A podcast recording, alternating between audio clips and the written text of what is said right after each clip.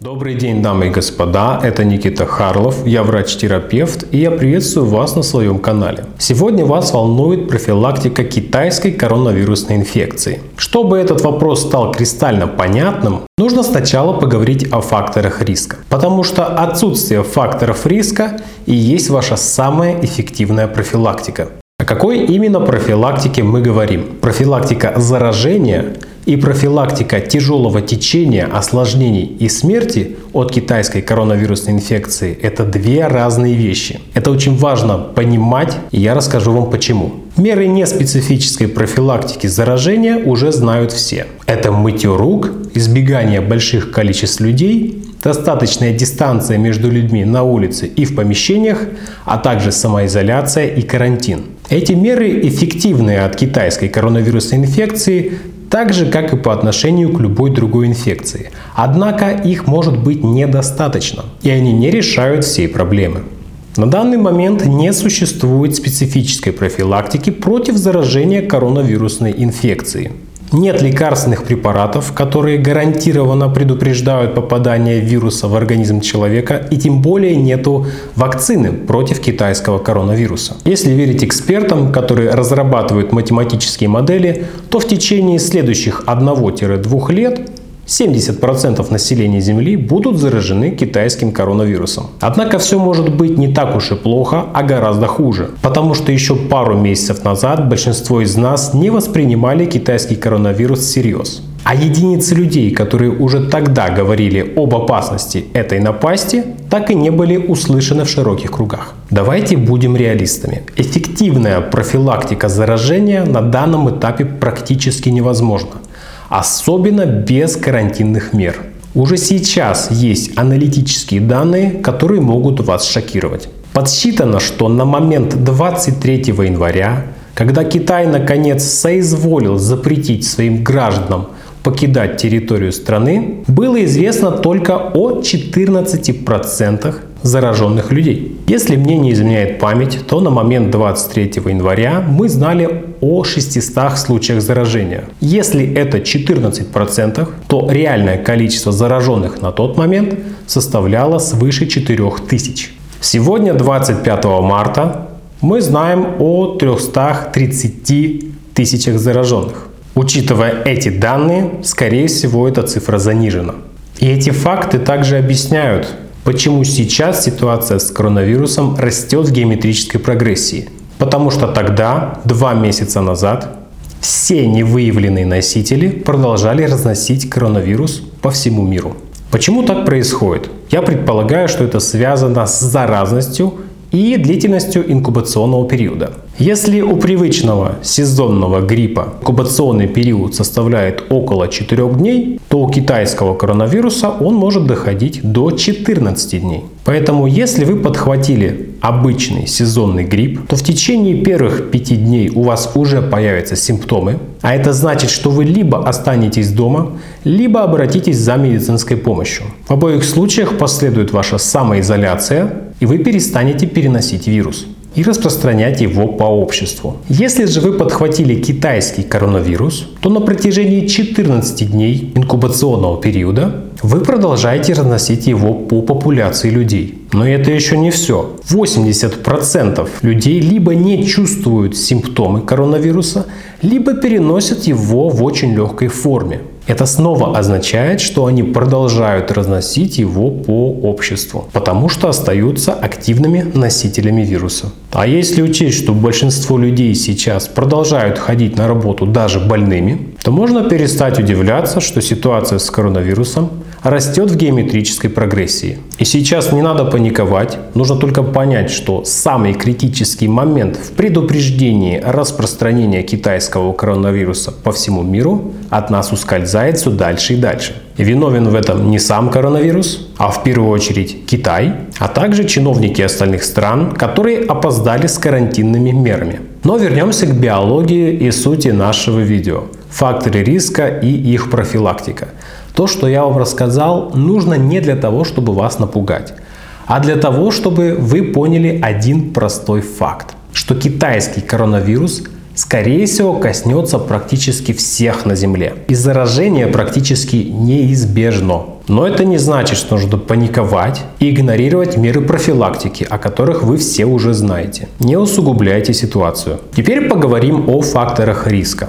Но нас не интересуют уже факторы риска заражения, потому что мы готовимся к тому, что заражены будут все, и просто откладываем этот момент с помощью мытья рук, с помощью карантина, самоизоляции и прочих профилактических мер, о которых вы уже знаете даже лучше меня. Нам интересны факторы риска тяжелого течения и смерти от китайского коронавируса. Неважно, как вы будете болеть, важно, каков будет исход и останетесь ли вы в живых. Итак, как вы уже знаете, самым главным фактором риска тяжелого течения, осложнений и смерти от китайского коронавируса является возраст. Чем старше пациент, зараженный китайским коронавирусом, тем хуже наш прогноз. И больше всех рискует возрастная группа от 65 лет и старше. Дети, подростки, молодые люди и большинство взрослых людей переносят инфекцию китайского коронавирусного гриппа в очень легкой форме,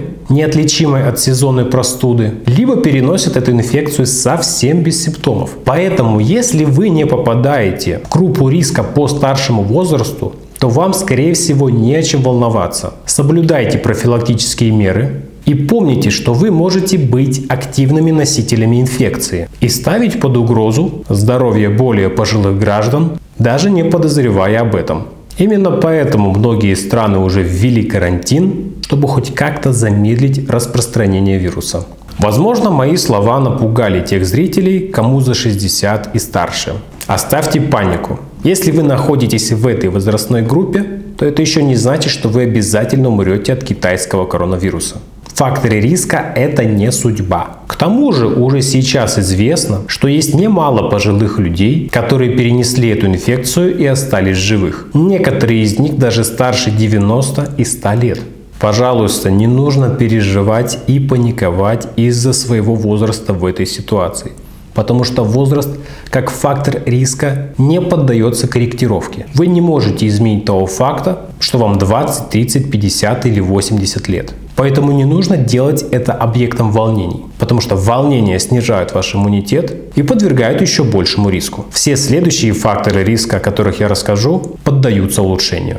На них вы и должны сконцентрировать свои усилия. Следующая группа факторов риска – это хронические заболевания. Как вы уже знаете, в Италии самая высокая смертность от китайского коронавируса. Почему же так происходит? Во-первых, это одна из самых престарелых стран в Европе. Во-вторых, особенности культуры межличностного общения итальянцев подразумевают большое количество телесного контакта, в том числе и объятий. И в-третьих, 99% жертв китайского коронавируса в Италии имели 2, 3 и более хронических заболеваний. О каких заболеваниях мы говорим? Гипертоническая болезнь, когда у вас повышенное давление, болезни сосудов, когда у вас атеросклероз, болезни сердца, когда у вас ишемическая болезнь типа стенокардии, болезни легких типа астмы и хронической обструктивной болезни легких, инсулинорезистентность и диабет, а также ожирение, мочекаменная болезнь, ожирение печени, поджелудочной железы и желчекаменная болезнь. И так далее, этот список можно продолжать до бесконечности. Что объединяет все названные синдромы? В 95% случаев все они развиваются не из-за генетики и возраста, а из-за образа жизни. Эти факторы риска полностью под вашим контролем. И вам следует обрадоваться, потому что на них вы можете влиять. Фактически, жертвы коронавируса в Италии нарабатывали эти факторы риска всю свою предшествующую жизнь, даже не подозревая, к чему это их приведет. И что же еще объединяет все перечисленные состояния?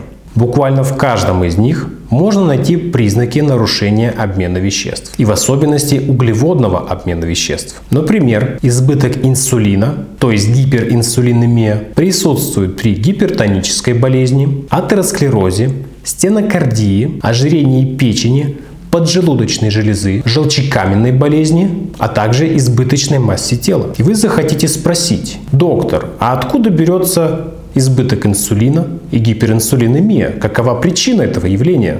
Я скажу, что одной из самых важных причин избытка инсулина и гиперинсулинемии соответственно является переедание, и в особенности это касается переедания углеводистой пищи. На сегодняшний день в Италии около 70 тысяч подтвержденных случаев заражения. Число жертв подкрадывается к 7 тысячам. И поэтому в Италии сейчас наблюдается рекордная смертность от китайского коронавируса. Она составляет 8-10%. При этом Италия является родиной пасты, спагетти, макарон, выпечки, десертов и подобной пищи. И все это источники высокопереработанных, рафинированных углеводов. Делайте выводы. В то же время в Германии около 33 тысяч заражений, но количество погибших не превышает 200. И поэтому смертность от китайского коронавируса составляет не более половины 1%. Кроме вопросов организации здравоохранения, немцы являются более сдержанными и более дисциплинированными людьми, и у них не так сильно развита культура межличностного телесного контакта, как у итальянцев. А также Германия – это родина жирных мясных блюд и квашеной капусты. В такой пище практически нет углеводов, поэтому она не поднимает инсулин так сильно, как это делает итальянская кухня. Таким образом, хронические заболевания, как фактор риска тяжелого течения и смерти от коронавируса, находятся полностью в ваших руках. И вы можете их улучшать с помощью даже банального улучшения качества своего питания. Поэтому постарайтесь в этот период высокого, практически абсолютного риска заражения китайским коронавирусом не злоупотреблять углеводными продуктами, особенно промышленными и рафинированными, такими как хлеб, сладости, выпечка, кондитерские продукты, мука и крупы, а в некоторых случаях и фрукты, если у вас уже имеется гиперинсулинемия и диабет 2 типа.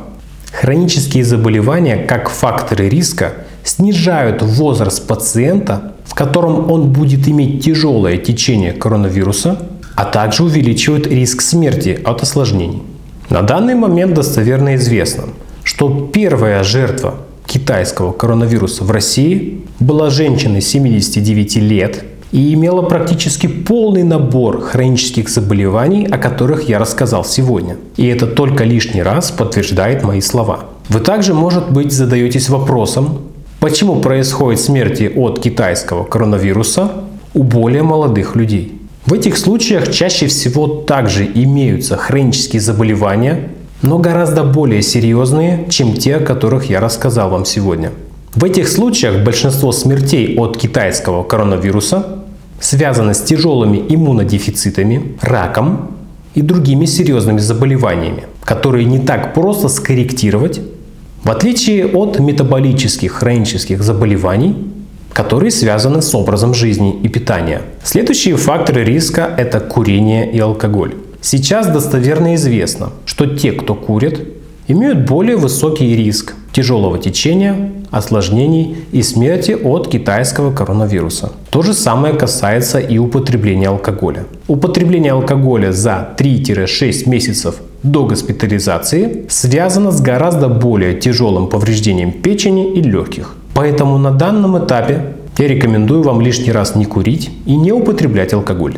Следующие факторы риска – это прием лекарственных препаратов. Чем больше вы принимаете лекарств на постоянной основе, тем хуже будет прогноз. Особенно если эти лекарства нужны для контроля болезней от образа жизни, о которых я рассказал выше. Например, для лечения гипертонической болезни используются так называемые ингибиторы ангиотензин превращающего фермента, или же ингибиторы АПФ, например, каптоприл. И оказывается, как раз препараты этой группы могут увеличивать риск тяжелого течения китайской коронавирусной инфекции. Далее идет ваш любимый холестерин. У большей части жертв коронавируса в Китае был низкий холестерин, поэтому снижение холестерина в этот период, в том числе статинами, может быть сомнительной затеей, потому что холестерин, особенно тот, который вы называете плохим, является неотъемлемой частью нашего иммунитета. Однако перед тем, как резко отменять все свои таблетки после просмотра моего видео,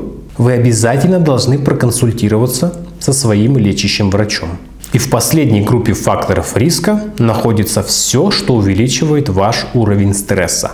Потому что увеличение уровня стресса приводит к снижению иммунитета в нашем организме. Это очень обширная группа, и она включает плохое качество сна, то есть вы не высыпаетесь, высокие психоэмоциональные нагрузки, то есть стресс на работе. Далее идут очень интенсивные физические нагрузки, что актуально для спортсменов. И в конце концов, резкая перемена питания, даже в лучшую сторону, также относится к этим факторам риска, которые могут подорвать ваш иммунитет. Поэтому, если вы решились улучшать свое питание, чтобы снизить общее количество инсулина в своем теле, то делайте это очень постепенно. Потому что спешка в этом вопросе на фоне тех хронических заболеваний, которые у вас уже имеются, и старшего возраста, может навредить вам уже известным образом.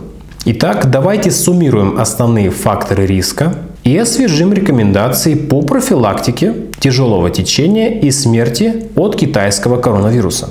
Во-первых, то, что вы уже знаете о мытье рук, самоизоляции, карантине, достаточной дистанции на улице и в помещении, это все остается актуальным и важным. Все это помогает отсрочить заражение китайским коронавирусом до более лучших времен, когда мы будем больше о нем знать и лучше понимать, как его лечить. Во-вторых, ваш возраст. На него вы влиять не можете, поэтому не нужно о нем и переживать.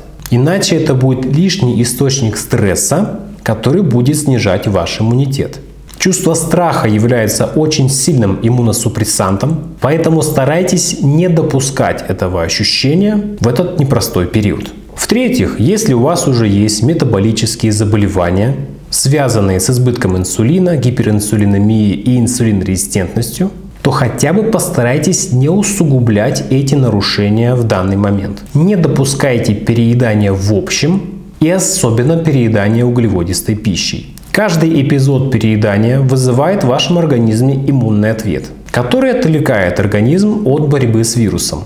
В-четвертых, берегите нервы и не повышайте свой общий уровень стресса. Смотрите комедии, культурные передачи и, самое главное, потребляйте как можно меньше негативных новостей о китайском коронавирусе. В-пятых, меньше курите и не балуйтесь алкоголем. В-шестых, не торопитесь худеть и резко менять свой рацион питания. Резкие сдвиги в метаболизме могут снижать иммунитет, даже если делаются ради благих целей. В-седьмых, не делайте тяжелой физической нагрузки. Сейчас не время начинать усиленно тренироваться и накачивать мышцы в качалках, потому что тяжелые интенсивные тренировки временно снижают ваш иммунитет и увеличивают риск тяжелого течения, осложнений и смерти от китайского коронавируса. В-восьмых, заранее подумайте, с кем вы сможете объединить свои усилия в случае чрезвычайных ситуаций. Подумайте, кому вы можете помочь и кто сможет поддержать вас, если будет паника. Я верю, что мое видео будет полезным для друзей канала. Вы можете делиться им с достойными людьми, которым хотите помочь. Если у вас будут вопросы по теме китайского коронавируса, то задавайте их в комментариях. Если их будет достаточно много и это будет востребовано, то я постараюсь заснять ответы на них в следующих видео. Еще больше информации, которую я не могу сказать вам здесь, в этом видео, вы можете почерпнуть из отчета на моем сайте от 19 марта. Эта статья все еще актуальна и лежит в открытом доступе. Ссылка на нее находится в описании. Не поддавайтесь панике, ищите поводы для наслаждения жизнью, снижайте свой стресс и до скорых встреч!